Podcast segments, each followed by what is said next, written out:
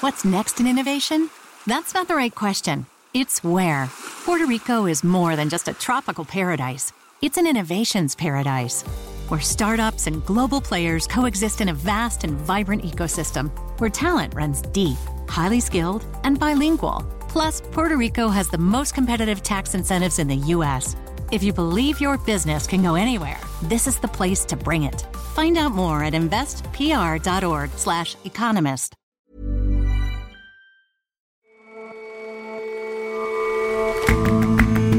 Hello and welcome to The Intelligence on Economist Radio. I'm your host, Jason Palmer. Every weekday, we provide a fresh perspective on the events shaping your world. Climate change threatens homes, businesses, and livelihoods. How to mitigate all that risk? Buy insurance. But here's the thing. Climate change is threatening that industry too, and slowly making much of the planet uninsurable. And a look back at the life of Jan Ruff O'Herne, a woman who remained silent for 50 years about being sexually abused at the hands of Japanese soldiers. But when she spoke up, she became an advocate and an example for survivors like her.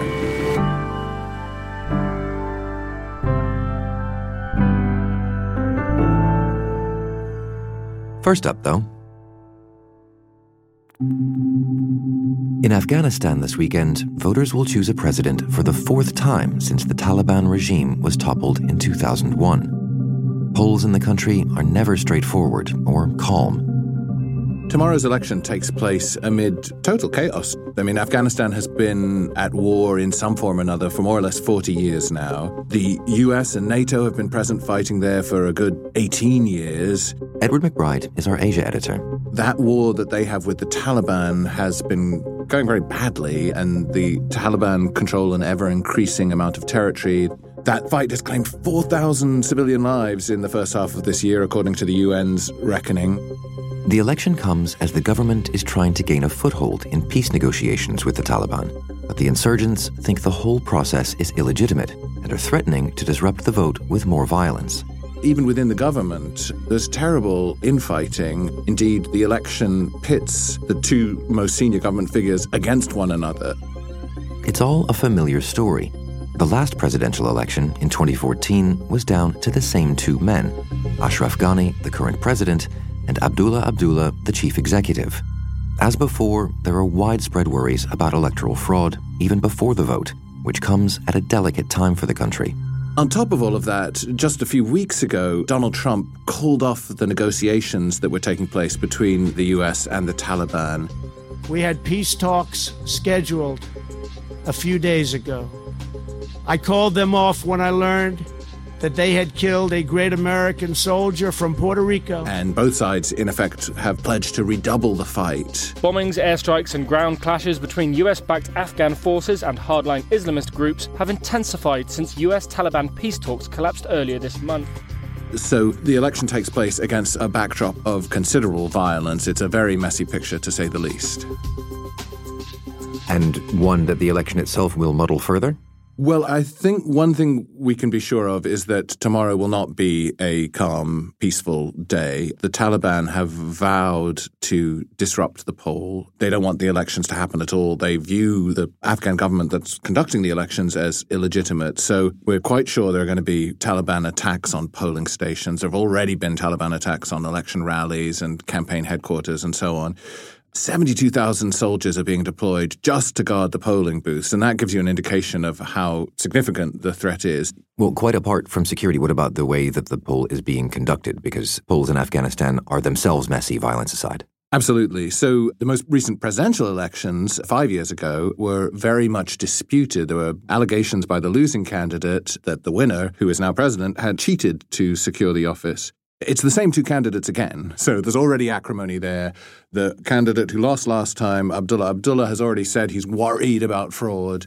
You know, all the most basic elements of a normal election are somewhat in question. The voter rolls are suspect. The Election Commission's figures don't add up. There are obviously plenty of places where voting is going to be impossible because of the violence, because the Taliban will prevent voting. Something like 30% of polling stations won't even open. So there's all kinds of room to think that maybe the outcome will not be fair, will not properly reflect what Afghan voters might have wanted had they had the chance to express it more clearly. Well, is that a clear distinction? Is there a candidate who is likely to win and a candidate that the people would have wanted? The consensus seems to be that the incumbent president, Ashraf Ghani, will win again, if indeed he did win last time. As I say, that was disputed, but it's very likely to be a close vote. The Election Commission itself says it's not going to produce the results for several weeks. It may take even longer than that. And if neither of the two leading candidates achieves 50% in the first round, then there'll be a runoff in November. So there's plenty of scope for argument and recrimination for a good long time to come. I mean, what do the Afghan people make of all this, though? An allegedly sham election, another one in prospect, violence all around. How will they be viewing this election? It seems that there hasn't been a huge amount of enthusiasm on the campaign trail. The Taliban, as I mentioned, has bombed some rallies. The assumption is that the turnout won't be that high. And then on top of that, even if there were greater security, the fact that this election is a rerun of the previous one, the same two leading candidates, there's a sense that it's the same old lot. And therefore, the election is unlikely to change things very dramatically. And how does this figure in with the negotiations that were going on between America and the Taliban, from which the government had been excluded entirely? Is this going to change the face of that dynamic? Well, I certainly think that President Ghani is pleased that the elections are going ahead. And certainly if he does win, it puts him in a strong position. His argument has always been that he's the legitimate, democratically elected leader of Afghanistan, and that to exclude him from the talks with the Taliban was unfair. The Taliban have always said it's just a sort of puppet U.S. regime, and therefore they won't talk to the Afghan government at all. They'll probably stick to that stance, although they have very slightly watered it down. But even if the Taliban don't immediately change their tack, the fact is that Ashraf Ghani or whoever it is will be affirmed as the president of Afghanistan with some kind of popular mandate. And that obviously carries some sort of moral weight, at least, when it comes to trying to decide Afghanistan's future. So I think the outcome can only be positive for the Afghan government in terms of the peace talks. But why should it make any difference to the Taliban who wins this election if they think it's a puppet regime anyway? Well, I think in the short term it won't, right? I mean, the US has said the talks are off. The Taliban says they're willing to start them again, but the ball's in America's court. But I think sooner or later, America will come back to the talks. It's not going to win the war militarily. It doesn't want the embarrassment of simply abandoning the Afghan government. So assuming those talks start again, I think the scenario that we seem to be building towards until President Trump called it all off was a kind of grand peace conference that involved the Taliban and the Afghan government as sort of one of the many possible representatives of the Afghan people. Now, that's obviously slightly humiliating for the Afghan government, but the Taliban did seem to be willing to talk in a format like that with Afghan officials. And clearly, in such a forum, the main voice will be that of the Afghan government. So notwithstanding the violence that is almost certain to happen and the human cost of that, the election itself seems to be a good thing for Afghanistan? I would say yes. I mean, the election is likely to be quite violent. There are likely to be all kinds of questions about the results. There may be another standoff like there was last time between the two leading candidates. But you have to put this in perspective and think where Afghanistan has come from. 20 years ago, it was an Islamic emirate with a caliph, as it were. Girls weren't in schools. Men had to grow beards. Music wasn't allowed. For all the mess and imperfections, and for all the doubts about where things are headed with the peace process and so on, it is remarkable that Afghanistan is still holding elections, and it's remarkable that so many Afghans have the courage to vote. You know, Afghans are literally risking their lives to cast a vote, and even if we aren't confident about the conclusion, in many ways it's a very encouraging story. Edward, thank you very much for your time. Thanks for having me.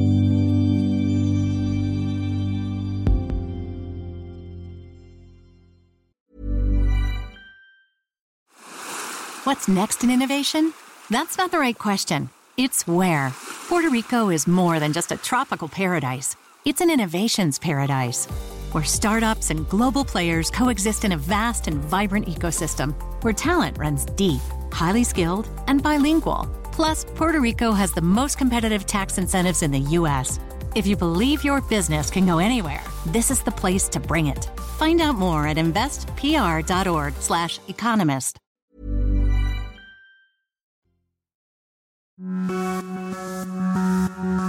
Every year, tens of millions of businesses buy insurance policies to protect themselves. Last year, property and casualty insurance premiums totaled nearly $2.5 trillion, and that number is set to rise as the climate changes. This is the first time these houses have flooded, and they've been here since 1966. To intensify the worst of Harvey, expected in the overnight hours here in the National Weather Service. In 2017, Hurricane Harvey cost America a record $125 billion. Hurricanes are kind of a way of life down here, but this is something different. This is unlike anything that we've seen. In the last century, a Harvey-sized storm would have been considered a once-in-2,000-years prospect. Those odds are shortening, and fast. Rising sea levels, bigger storms, wildfires. Alongside the risk to life and livelihoods, climate change is putting the global insurance industry in danger.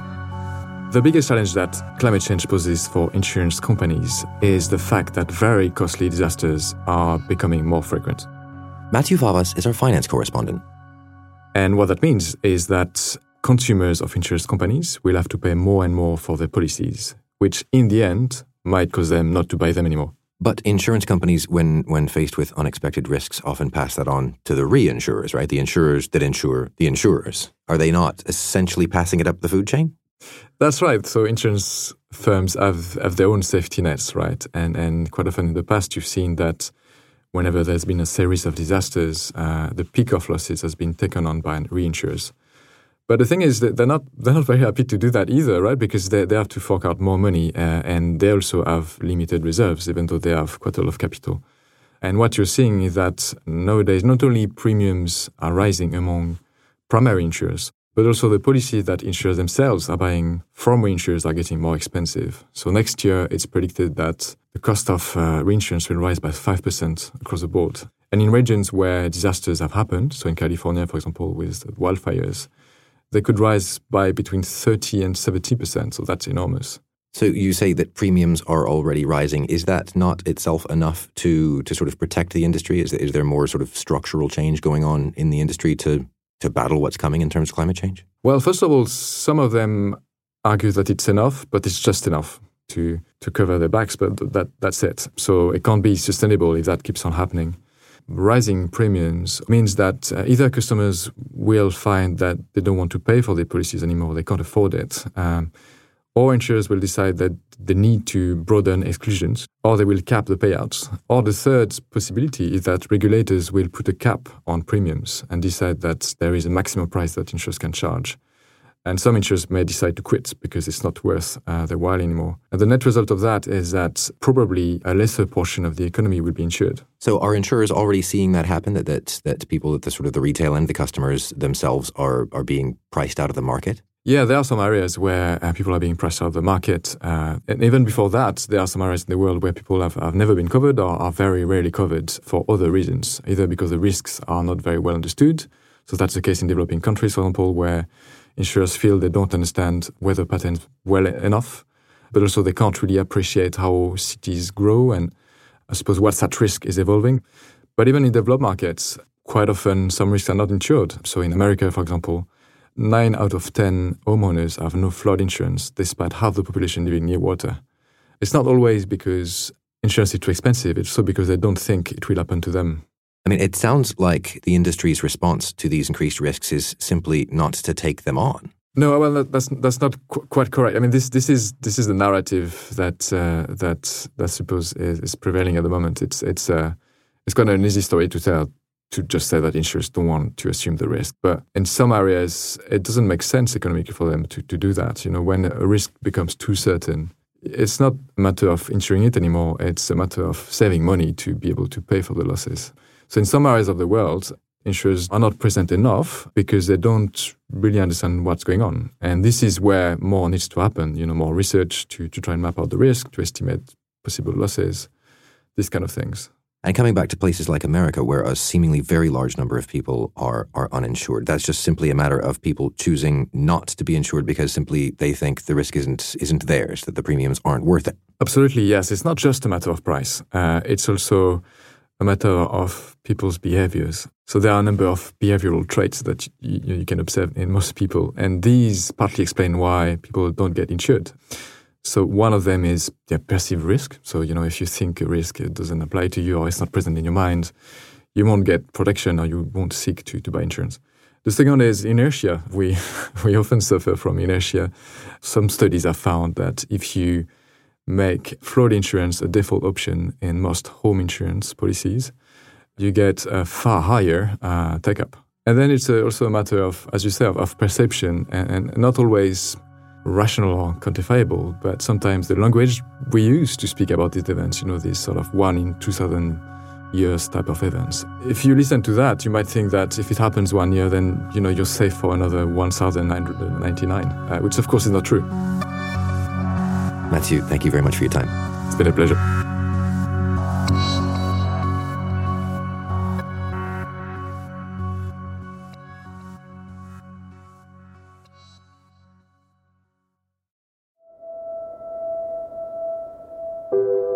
Jan Ruff O'Herne had a secret, and she kept it for almost 50 years. Anne Rowe is our obituaries editor. It came out from time to time in strange ways. For example, she was very afraid of going to doctors. Even when she was pretty ill, she refused to go. She hated the dark and got very uneasy as soon as she had to draw the curtains. Most strangely, she hated being given flowers. Just said, don't go to all that trouble, they're not worth it, they're so soon over, I don't want those. And this mystified her children. Her hatred of flowers went back to the war, when the Japanese had invaded the island of Java, where she and her family lived. They were Dutch colonialists, and the Dutch were all rounded up by the Japanese and put into labor camps. After that, the Japanese came to the labor camp and took her and 6 other girls away to a Japanese military brothel. On that very first opening night, all the new recruits, all these new girls, were given flowers. They were also given the names of flowers in Japanese, and these were put on their doors. The reason why Jan was afraid of the dark was that it was when night fell that the first officer came to her room. And as soon as he saw her there, he unsheathed his sword. She was screaming at the time, don't, in Indonesian, Japanese, and Dutch, every language she knew. She fought as much as she could. She kicked him in the shins. And she could hear the other girls in the other bedrooms doing the same. And in the end, she was just overwhelmed because he was much too big and heavy for her to prevail against. And when he had her totally at his mercy, he then brought the sword down and let it wander over her naked body up and down, as if he was going to kill her. And it was only when he'd finished amusing himself doing that, like a cat with a mouse, she said, that he decided just to rip off the rest of her clothes and rape her. So this was the reason that she didn't like the dark ever after. It was the feeling that when darkness fell, this was what happened to her. And it did go on happening to her for the next 3 months, perhaps as often as 10 times a night. Even the brothel's doctor, who seemed a nice enough man on service, would rape her every time she went to see him before he examined her, and thus grew her fear of doctors for the rest of her life.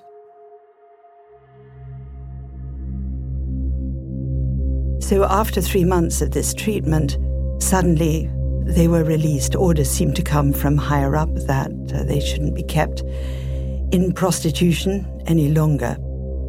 And they were reunited with their families in the labor camp. And when she saw her mother, she couldn't say any more than simply state what had happened. And her mother was so outraged and devastated by this that she never said any more to her and never mentioned it again. And that was the pattern for the rest of her life until she was nearly 70. When she met the man who became her husband, She also tried to tell him. She actually wrote to him, and he seemed to take it on board, but they never talked about it. So she was still in a state of total silence until 1992. That year, she was watching television and suddenly saw footage of 2 or 3 Korean war rape victims. They'd also been victims of the Japanese. And they were standing up giving testimony, very emotional testimony. And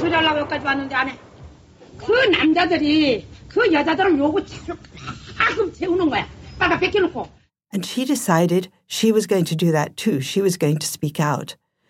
Now, the only problem with that was that she hadn't told her own daughters. So she wrote it all down, 30 pages, called The Cry of the Raped. And she put these pages in 2 envelopes and delivered them to her daughter. She still couldn't tell them the secret face to face. And when that was done, then she was able to go public and talk about what she had been through. Her testimony was very powerful. She testified in front of an international tribunal that was looking into Japanese war crimes. She also gave testimony to Congress. I have forgiven the Japanese for what they did to me, but I can never forget. The reason it was powerful, and she herself was slightly worried about this and felt rather guilty about it, was that she was a European voice.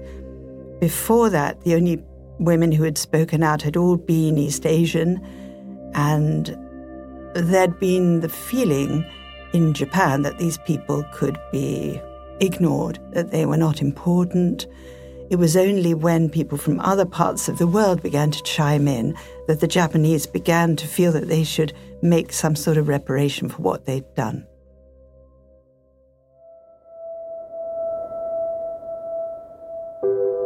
She found the sheer act of speaking out made her enormously relieved and released somehow from the burden of the past. And it also had the effect that if anyone gave her flowers, she was now tremendously happy and joyful to receive them. Anne Rowe on Jan Ruff O'Herne, who's died aged 96.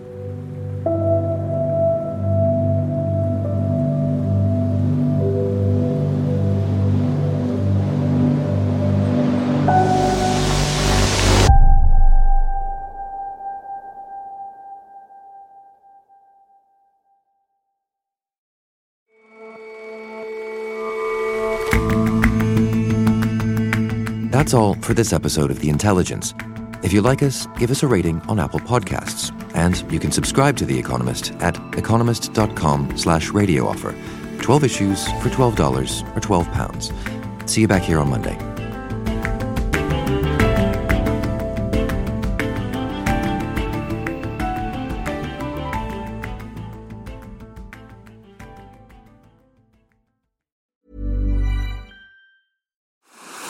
What's next in innovation? That's not the right question. It's where. Puerto Rico is more than just a tropical paradise. It's an innovations paradise, where startups and global players coexist in a vast and vibrant ecosystem, where talent runs deep, highly skilled, and bilingual. Plus, Puerto Rico has the most competitive tax incentives in the U.S. If you believe your business can go anywhere, this is the place to bring it. Find out more at investpr.org/economist.